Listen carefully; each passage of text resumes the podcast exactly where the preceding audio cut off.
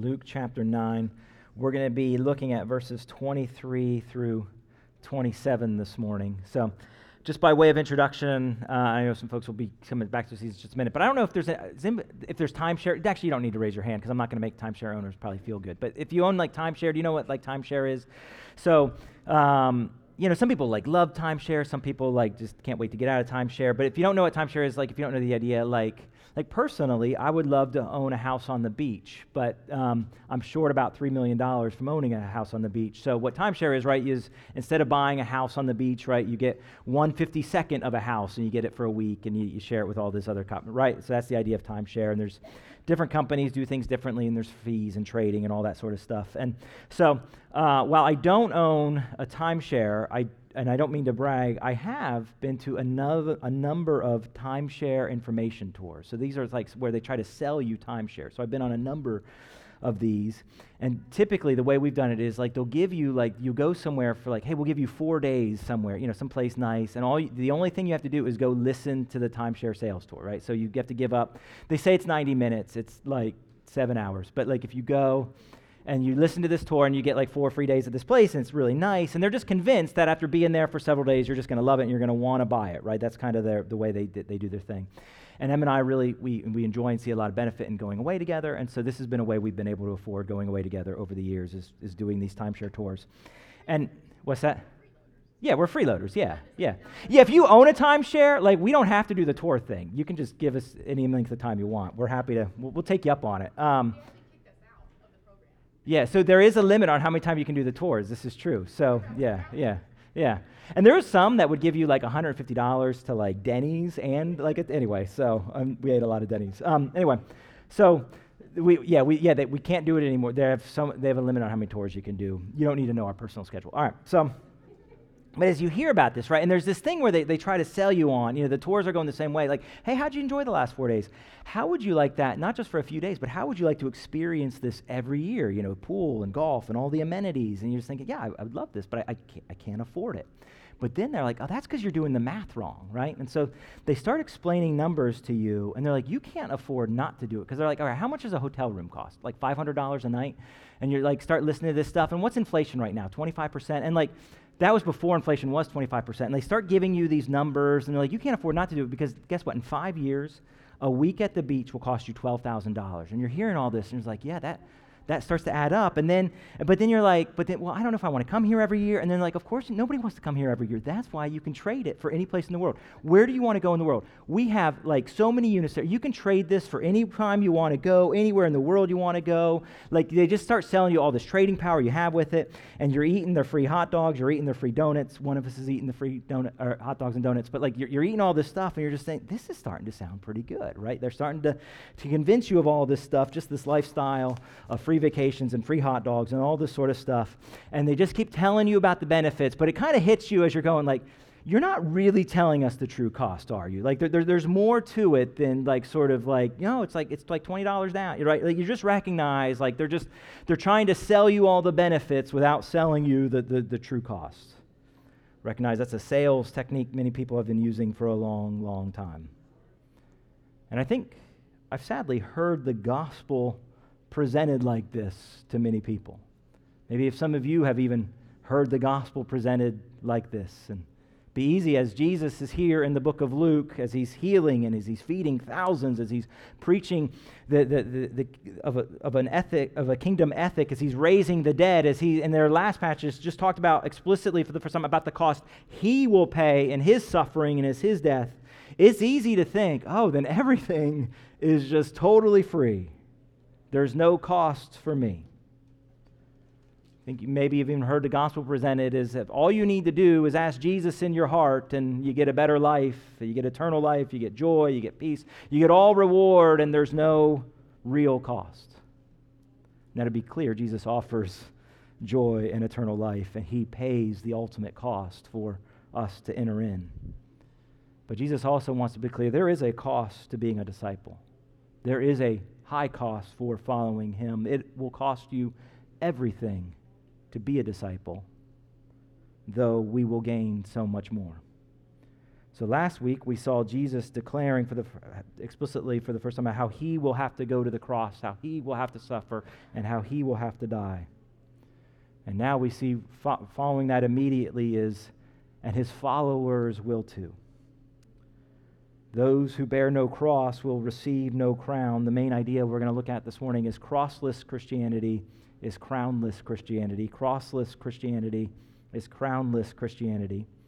So we're going to be looking at verses 23 through 27 this morning, but for just immediate context, we're going to begin reading in verse 18 of Luke chapter 9. So we're going to be reading 18 through 27, but the text we'll be studying together begins in verse 23. So with that, if you're able, if you could stand as we read God's word together.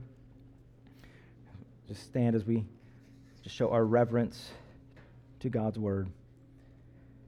Beginning in verse 18, he says, Now it happened that as he was praying alone, the disciples were with him. And he asked them, Who do the crowds say that I am? And they answered, John the Baptist, but others say Elijah, and others that one of the prophets of old has risen. Then he said to them, But who do you say that I am? And Peter answered, The Christ of God. And he strictly charged and commanded them to tell this to no one, saying, The Son of Man must suffer many things, and be rejected by the elders and chief priests and scribes, and be killed, and on the third day be raised. Beginning verse 23 says, And he said to all, If anyone would come after me, let him deny himself and take up his cross daily and follow me. For whoever would save his life will lose it, but whoever loses his life for my sake will save it. For what does it profit a man if he gains the whole world and loses or forfeits himself? For whoever is ashamed of me and, my, and of my words, of him will the Son of Man be ashamed when he comes in his glory, in the glory of the Father and of the holy angels. But I tell you truly, there are some standing here who will not taste death until they see the kingdom of God. You may be seated. Again, the main idea we're looking at this morning is crossless Christianity is crownless Christianity. Crossless Christianity is crownless Christianity. Those who want the crown, the reward, must first bear the cross. And we're going to be looking at that through four points this morning. Point number one is the terms of following Him. The terms of following Him. So in verse 23, Jesus says, If anyone would come after me, let him deny himself and take up his cross daily and follow me. So he says there's, there's three things one must do if they would follow him.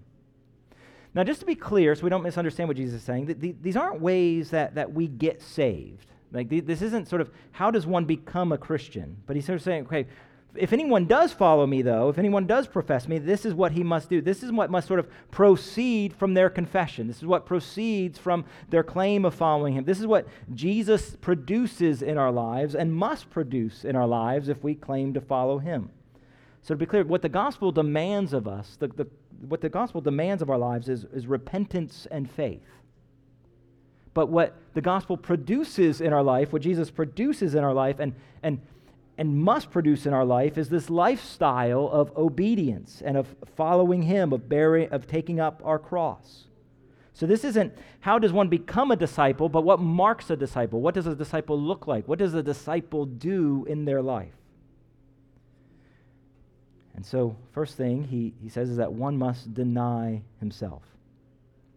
Now certainly there's aspects of this where we would say that this is just denying our sinful desires and that, that's true, right? We, we might have natural impulses, natural desires we want to do that we simply cannot act on, that we must submit to God's authority. That just because one has a desire, that doesn't mean it's for us. That doesn't mean it's for us to walk in. Whether that be, you know, some, some desire we have in anger to get even in the moment or to say something, whether it's whether, you know, what we eat and drink and how much we eat or drink, or some sexual desire, that we must put away sinful desires and habits. Now, it doesn't mean we deny, and to deny ourselves means, hey, we never do anything we like doing, right? Like that, that's what it means to deny himself, that we live this sort of life of no joy and no pleasure in anything.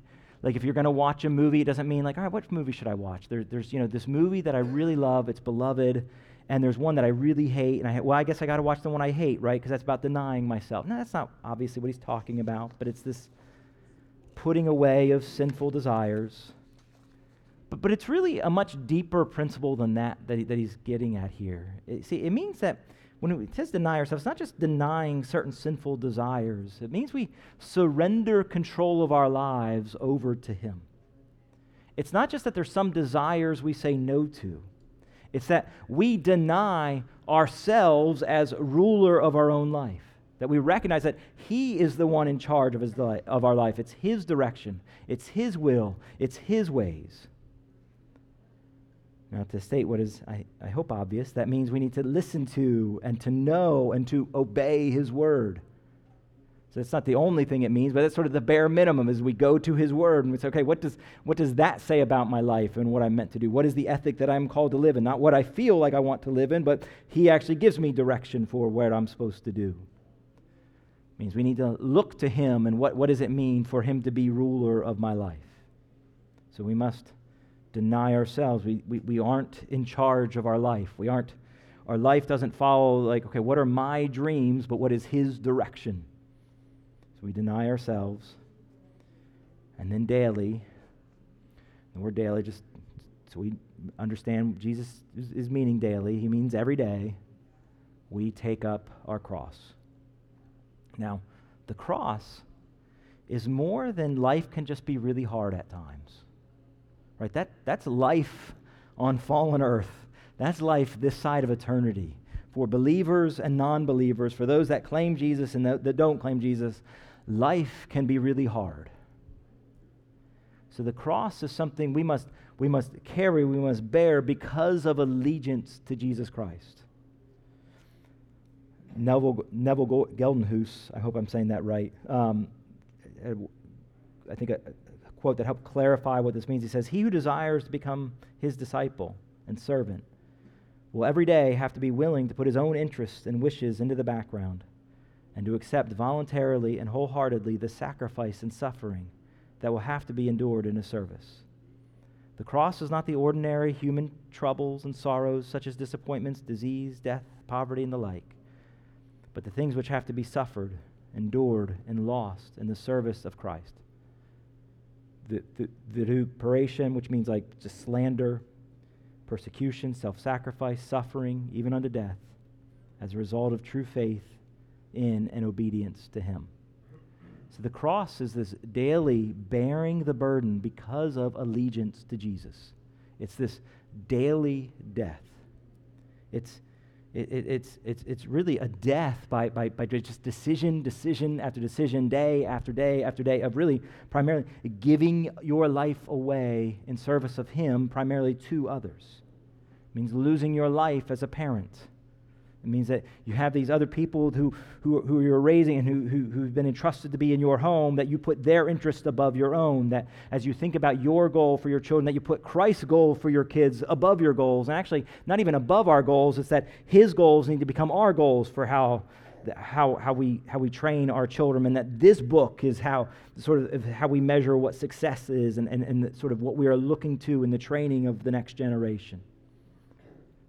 It's not just that we might be unpopular at school. It means we are unpopular because of Him, because we took a stand for righteousness, because we say no to certain things, or we, we spoke up when others were spoke when, when others were speaking against. It's these, it's these decisions we do to die to ourselves daily in allegiance to Him. It, it's, it, it's, it, might be, it, it might be saying no to good things, to things that we would like to do, to things that we would find valuable that aren't sinful in themselves, but they're, they're not, they don't ultimately fit in what He is calling us to do. So we say no to certain things, we say yes to certain things. There's this, there's this just daily death that we die because Christ is calling us to walk in allegiance to Him. Just a note on, on as we think about this that the cross is, is, is a very personal thing that we each must carry that, that, that, that, that, sort of, I think sometimes people can look at it like, well, my cross is heavier or my cross is harder, that my, my cross is sort of, I'm carrying, you know, it's just, mine, mine is particularly difficult. We need to recognize that God has designed that each of our crosses are meant for each of, for, for, for it to be hard so that it's meant to lead to each, for each of us our own personal death so that we can each be led ultimately to life. That, that there's not this sense of comparing, well, man, you know, my cross is so much harder than their cross. We just need to recognize that the way God has designed us, that that with the daily personal cross that we are meant to carry, that hey, for me, this might not be a particularly big sacrifice. For me, there might be something that would feel, you know, not hard to do, but for that person who is walking through it, for what Jesus is calling them to, this is so difficult and so painful, and they're having to put themselves to death in a hundred different ways to carry the cross that Jesus is designing for them, to, to put their pride aside, put them not at the center of their life. And there's going to be certain things that I'm walking through that for other people might look like, ah, why, why is that so hard? But for me, it's this daily death that I'm called to die. And so we just need to see that Jesus doesn't call us to some generic cross. It's like, okay, what's the American cross that we're meant to carry? But for each of us, we have a cross that we are meant to carry, that, that we are meant to sort of say, okay, what does it look like for me to be faithful? What does it look like me to, to, to, to live with Him at the center and to sacrifice for the good of others, for the good of Jesus Christ? That, what does that look like in my life right now? And that we, as we think about it, there's going to be things where we need to just recognize that in one season of my life, it looked like this. But today, what is Jesus calling me to do in allegiance to Him? What is this relationship I'm called to pursue? What is this relationship I'm called not to pursue? In rela- eh, because that, that what it looks like for Jesus to have me carry the cross he has designed for me. So we just need to recognize it's, it's not just this cross that we carried at one time, but daily we, we, we pick it up and we carry it. And we, there's just no value in comparing. There's not like an easier cross and a harder cross, but he has designed them each specifically for us to die to ourselves so that ultimately we could find our life in him. And I think there's this, this tendency too, in particularly, I think, I don't know, I've seen this in sort of modern Western Christians at times, and it's not a high level concern for this church, but just almost to, to confuse carrying one's cross with sort of to, to, to, to miscalculate, to, to kind of treat carrying one's cross is, is, is wrongfully the same thing as sort of publicly weighing in on unpopular opinions. I mean, at times I think there's this sort of way of like, almost that, that carrying my cross is I'm going to publicly speak into something that sort of, you know, some culture war issue that's raging online, right? That, that carrying my cross is weighing in on that. And that's what standing and, and aligning with Christ is. That's, that's the cross. And I'm going to get, I don't know, some Facebook feedback and pushback if I do that. And that, that's carrying the cross. And I just want to, of course, we need to boldly stand for the gospel. And of course, there will be things that we, we need to speak into culturally as Christians. But our cross isn't, as we think about the cross we're called to bear, it's not a bumper sticker we put on our car. It's not a slogan that we say. The, the cross we carry. And ultimately, as, as we think about even these cultural issues, that the cross is largely going to be a lifestyle of self sacrifice for other real people that we're called to walk our lives with. And it's primarily going to be about defending the vulnerable and the confused and the neglected and the marginalized, that it's going to be self sacrifice for their good, not largely just weighing in and being willing to receive criticism. It's going to be a not primarily about debating, but about loving real people in our lives. So, so the cross is painful, and the cross always is painful, and it always leads to death. It always leads to dying, and it's a daily decision. We, we can't ever say, well, I had, a, I had a season where I really carried a cross for Jesus. It's like, no, it's a, it's a daily thing we, we, we, we, we, we pick up and we carry. Knowing the Lord, His mercies are new to us every morning, as is the cross we pick up. So we pick up the cross, we deny ourselves, and then it's thirdly, He says we follow Him. So His pathway is narrow and it's hard, and it means we care primarily about His passions and His leadership, that we don't, as, uh, we listen to His Spirit, we read His Word, we love His people. That here, here's the thing we don't get to create our own passions in life, but we, as His followers, are called to, to follow Him where His passions lead us. And also just say that people who follow Jesus most closely and just recognize they live living for sort of what, what he is most passionate about, and that is his people here on earth, that, that those who follow Jesus most closely are almost always those who, who love his people most dearly and sacrificially. That again, to follow him is not primarily a, a vague cause or idea that we're about, but it's about living our lives in service of real people and people that he loves and whom he died for. So those are the the terms of following him. So, crossless Christianity is crownless Christianity. Secondly, we want to look at the trade off of following him. The trade off of following him. Verse 24, 25 says, For whoever would save his life will lose it, but whoever loses his life for my sake will save it. For what does it profit a man if he gains the whole world and loses or forfeits himself? So we must pick up the cross, we must walk the way that, that, that leads to death. But walking this way, walking this road, what we ultimately see is it doesn't end in death, but it leads to life. So whoever rejects the cross, whoever rejects daily death, well, they actually they don't they don't preserve their life, they ultimately lose their life. And Jesus declared that here it's, it's both this way of this way of daily death, the way of daily death leads to ultimate life, and it's life in Him, it's eternal life, but it's also just this daily life that we get from making ourselves not at the center and of living for Him. But, but here's the equation that, that Jesus is giving us that if you try to avoid death, and that might be physical death, but if you try to avoid sort of living for Him, with Him in control, if you live with, I'm in control of my life, and this life is about my preferences and my choices and my desires, not because all the desires are sinful and evil, but if you just define your life with you in control and you in the center of trying to get the best out of this life now, of what you want in life, whether that's control or wealth or status or happiness or kids who make you look good or a spouse that makes you look good or certain friends or on and on, if you define your life with you at the center, if you try to keep your life in that way, you will lose and you have lost your life and you will lose your soul.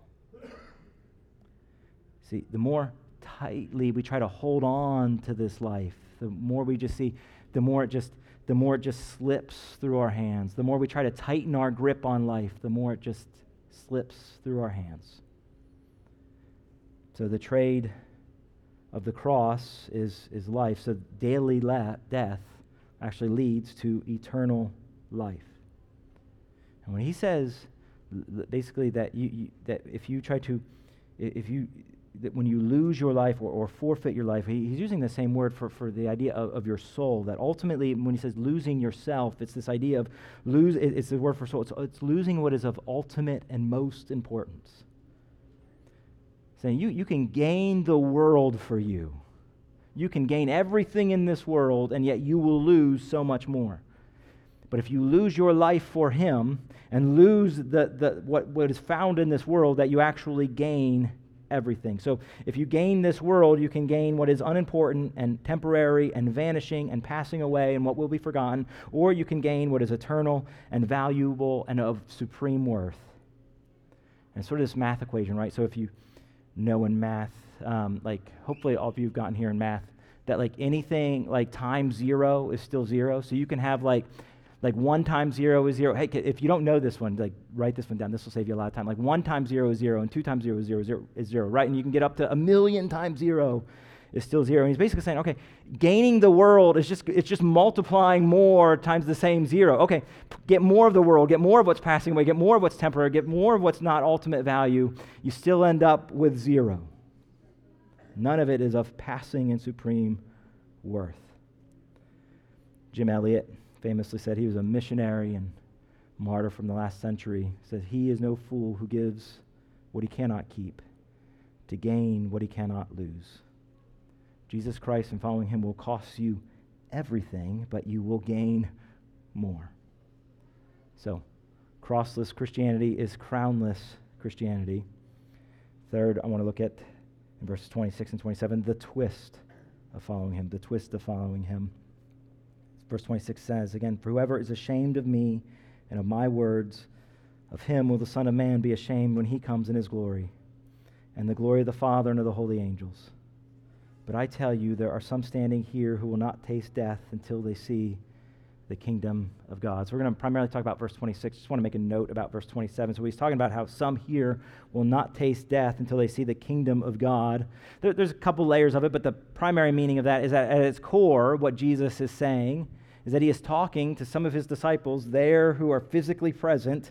They will be alive when the kingdom of heaven is, the kingdom of God is ushered on earth in, in a new way So when we think about the kingdom of God, it, it's, it's God's people in God's place living under God's rule. That's ultimately heaven. But when Jesus died and, and ascended and, rose, and resurrected and, and ascended, and he sent the Spirit to his disciples, that what, what happened when the Spirit came is that, that we see the, the kingdom of the, the God's kingdom on, and unleashed on this earth unlike at any other point in human history, and that, that there were some there who were standing with him who saw that happen, who experienced that firsthand. So, what we just see, and not going to take time to talk about this morning, but amongst the, the the, the ministry of the Holy Spirit to his people and on this earth is that there's this sort of the world of heaven and all that the world of heaven means of, of God's people being in right relationship with him, being in God's presence, and his rule being extended all things that when the Holy Spirit's presence came, that, that we see that, that beginning to collide with earth and, and taking shape and, and taking effect now of the curse, no, of being broken and the curse being reversed and this, the, the, this new people coming together. And so some were alive to see the, the inauguration of that day. But in verse 26, again, he says, Whoever is ashamed of me and my words, of him will the Son of Man be ashamed when he comes in his glory and the glory of the Father and of the holy angels. Now, when he says, Whoever is ashamed of him and his words, the Son of Man will be ashamed of. Basically saying, if you don't, if you don't want me to deny you in heaven, don't deny me on earth. Do, do you see the, at least it just jumps out to me, uh, the irony of this? I'm not sure if irony is the right word, just the, the absurdity of that statement. I remember when we were, I was in, when I was in college, there was this buddy of mine who was a typical college guy, right? So as a typical college guy, he wanted a college girlfriend, right? And so he had this, you know, he talked about how, you know, he wanted go out with this girl. And anyway, so there's one day this girl kind of entered our, our little sphere and a little orbit. And, you know, she was pretty and she was funny and all this kind of stuff. And, you know, she was kind of that, you know, one of those girls that like most guys had a crush on, not me. I just want to make it very clear. I never had a crush on anybody else. But, but she was, you know, one of these girls that everybody had a crush on. And like he asked that, like this friend out, he asked our friend out. And he said no. And like all of us were talking like, what were you like why did you say no? Like what, what, what was going through my mind? When like the story was repeated like everybody's first assumption like oh she said no to him right? Like, like nobody had in their mind like she he, he would say no to her and she would say yes to him. Like that was like that was just category confusion. Like like and it pre- pretty be, like it pointed out to him pretty quickly he was like i think i made a mistake didn't i? And like everybody's like yeah you, you made a mistake. Like you should not have said no. Like what were you thinking in this you know and all this kind of stuff right? I, I remember when one of the first times I brought Em home to like meet my family and visit my family. there's one family friend who was with us and kind of friend with my parents, and we were, we were good friends. And she, you know, she's talking to Em for a little bit. She pulls me aside after like 10 minutes. She's like, Adam, I like this. I, I like her. You, you better not blow this, right? She just had that like seriously.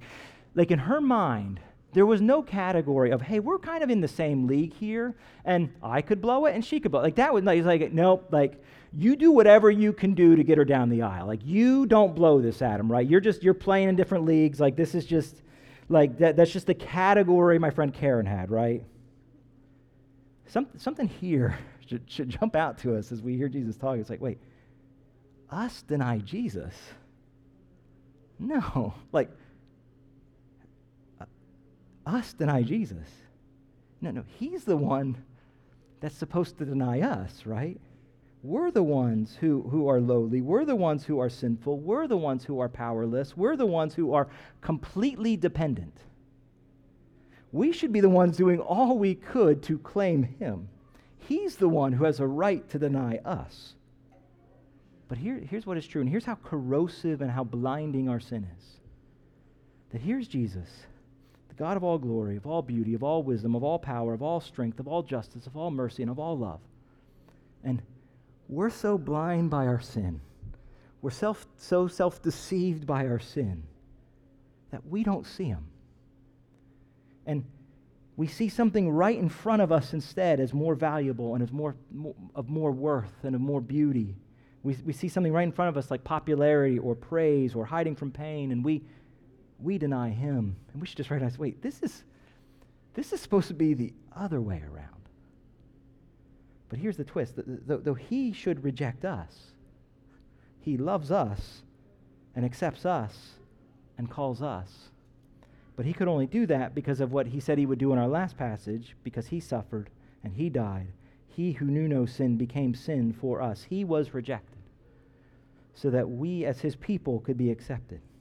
He was rejected and condemned so that we could be forgiven and accepted. But it's not just one time. It's, it's, that, it's, that, it's not just so that one time in our history we, we, we, might, we might accept him. It's so that he could offer ongoing mercy to people who have rejected him. See, here, here's, here's what we should see. There, there's just such an overwhelming amount of mercy in this statement, right? Here's the reality we, we've all rejected Jesus. Before conversion, our lifestyle was of rejection of Jesus, of living in denial of Jesus. But even as believers, we've, we've all rejected Jesus at some point. All of our sin, in some ways, is a rejection of Jesus and of his rule and his right to reign in our lives. That's what sin is it's a rejection of the reign of Jesus Christ. I can think about times where I was a student and I, I, I, didn't speak up for Jesus and I didn't defend his words that I was, that I, because it was unpopular or just different times in my life where I rejected Jesus, that we've all rejected Jesus. As we read this, we should think, wait, we've all rejected him. We should all see our names being rejected by him. But because of his rejection, we're still accepted. And then in his mercy, it's not just that, okay, he, he okay, once we're in the once we, we, we sort of trust in him, it's now on us to keep a perfect track record of, of total acceptance to Jesus. It's that he continues to, to win those who, who continue to have rejected him. And, and he continues to transform us by his love, by his forbearing, and by his patient and his enduring love for us and his grace upon grace upon grace in our life, so that we turn from those who no longer reject him, but to those who proclaim him. But we should just see that it's because of he ultimately took our rejection on him. So crossless Christianity is crownless Christianity. Fourth, we see this the tragedy of not following him. The tragedy of not following him. So Jesus in this teaching wants people to avoid tragedy. I hope one tragedy is obvious that to lose one's soul, our souls of infinite worth, you can take all the value of the world, you can, you can add it all up, and it is worth less than your soul. You, we are made for eternity. To trade that for fleeting glory is just simply a tragedy. So if you've never trusted in Jesus or you aren't sure, uh, I'm not going to lie, there's a high cost to do so. But the cost is so much higher to not do so. But I also want to note that Jesus here is, is talking to his disciples. He's talking to those who claim Jesus. He's talking to those who just claimed him to be the Christ. And he's still saying, okay, since that's true, since you see me in a sense for who I am, make sure then now you pick up your cross and daily follow me. Don't you deny me. Like he's, he's saying to his people, don't he's, to avoid tragedy, to not lose yourself, to not lose your soul. So he's, he's talking primarily not just to the culture and to the crowd, he's primarily talking to his people. And so I think there's two ways that this can mean. One is that, listen, to just remind yourself this is the mark, this is the call, this is the command of a disciple. And so it should mark them increasingly onward as they know him. And so it would just be tragic to assume you are a disciple but find out you are not because you didn't know what it meant. And so there's a call here to examine yourself and say, Am I doing what He has called me to do? Am I, am, do I live my life following after Him? Do I take my cross daily? Do I deny myself and follow Him? Does that mark my life? And so there's a, a call to examine, to make sure that we really are numbered amongst His people. But I think there's also another tragedy that he wants us to avoid. You see, the reason that crossless Christianity is crownless is because ultimately it, it, it's Christless. If we don't have the cross, we don't, we do, it's to try to follow Christ. It's to try to claim Christ without following the way of Christ. And that can look like, you know, living the ethics of a disciple. You know, don't lie, don't steal, don't do those things without the power of Christ or for the glory of Christ. It's trying to be a good person by a worldly definition and not depending on Him. And just he, there's no life in that.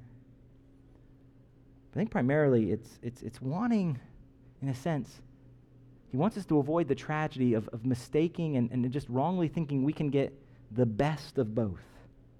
That we can claim enough of Christ and follow him enough to get to heaven but still enjoy all the things of this world. And Jesus is making plain that's not a disciple. He, here's the one who follows him. It's what, they're those who, once they see him for who he is, that he is the Christ, he is the anointed one, he is the God of all glory who, who sees him. And more and more in their lives, they don't live their life for, okay, I just want enough of him. It's, oh, I can't get enough of him because you are the one I was made for. You are the one who is worth losing everything for, who, who's able to do the equation in their head of what, who sees that Jesus plus nothing equals everything. And so they so desire to live for the person they were made for and for the place they were made for and have that transform each and every day of their life. And it would be a tragedy to think, okay, I'm going to partly live for that day, partly live for that place, but more and more live for here. He's saying that, that's impossible and that's a tragedy. That's wasting your life. Now, it, God in His mercy forgives those that have denied. God in His mercy forgives those who have not lived fully for Him and who have lived distracted by the world. But increasingly, we want to be those who, as we as we pick up our crosses, we follow him, we see because we were made for him, because he is the ultimate source of joy, because in following him there's actual life. And so we look forward to the day and we want to live more fully in light of the day where we are undistracted by anything else in this world, undistracted by all these fleeting things, all these other worldly things that are here now, gone tomorrow, that, that, that ultimately add up to nothing. We want to live more and more in light, not just undistracted by those things, but we want to live more and more in light of the reality of that day is coming and I want to live my I want to live today in light of that the reality that that day is coming and that we will see Jesus face to face. We will be with him in glory, and that should so transform our view of today that we live in light of that. That we live today in light of that day. That we that we live knowing full aware that that day is coming where we will be undistracted by any other thing. So we want to live our life on mission now of preparing us for that day. We want to live our life on mission now of okay, what are the What's this earth for? This earth isn't for sort of taking the best of now and the best of and, and getting the best of tomorrow. Okay, there's a mission here on earth that there's a, that there are those that don't proclaim him because they don't yet see his beauty. That we can tell the news now of those who are wandering outside of that kingdom. That we can proclaim to a generation that doesn't know the deeds of the Lord, the de- the wondrous deeds of the Lord, because that's what it looks like for us to carry the cross today is to proclaim to those who do not know him yet, to those who don't see him yet, don't see his beauty yet. That, that, that, those who are they are trying to keep a tight grip on their life and they find that they are losing it as they desperately are trying to cling, cling to it, we can say we can proclaim to those.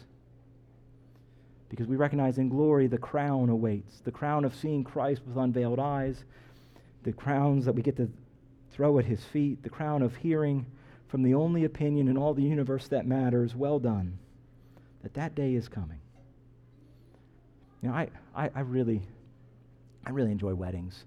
And I don't, I don't like dancing, just to be of no surprise to anyone. And I, I do like food. But, but there's moments in weddings that I just, th- and there's this moment at, at, every wedding I've been to, and I've gotten to officiate a number of weddings, where, where just there's this, there's this sort of, there's this, there's this anticipation of what's inevitably going to take place. Like we know these two people are going to meet at the end of the altar, and all this, but there's just like this joyful anticipation of it. But I, but I love and being, being able to be on pastoral side of it a number of times where like I'm like closer to them than they are to each other, if that makes sense. Like I'm I'm like in between these two people, but like watching these two people's faces who like all this planning that went into the day, all the all this all the details of all the things that went into the day and all and like all that just fades as, as they're looking at each other and just realize this this moment is so special that, that all that has been building towards this moment, everything else has just paled. That in a sense, there's that moment in every wedding where like there's, there's whatever, hundreds of other people there, but for them, there's only one other person there that matters. I just love watching that, that, that moment unfold and the anticipation for them that this is the beginning of the road, not the end of the road. So we, we live for a day that is coming, we live for a crown that awaits. The crown that awaits is, is so much bigger and worthy than, than, than the cross that is born for us. So it, it's, it's, it's, it's a tragedy not to get there, but it's a tragedy of our life to not live in light of that day, to not. To, to, to live with, with two days on our calendar, to, to, to live for, for both here and now and then. No, it's a tragedy to waste our life trying to, to take the things of this world and distract us from that day. Listen, the, the, the cross and bearing the cross, daily picking it up and following Him is hard. But it's ultimately the road that leads to life. And so we bear our cross for the one who bore the cross. Let's pray. Father, would you increasingly help us to be as a, a people who pick up our cross daily and follow you. Would we be those who deny ourselves, not in some so, so way that can be so misconstrued and misunderstood. We just we deny we deny ourselves at the center. We see the joylessness of us at the center of the universe.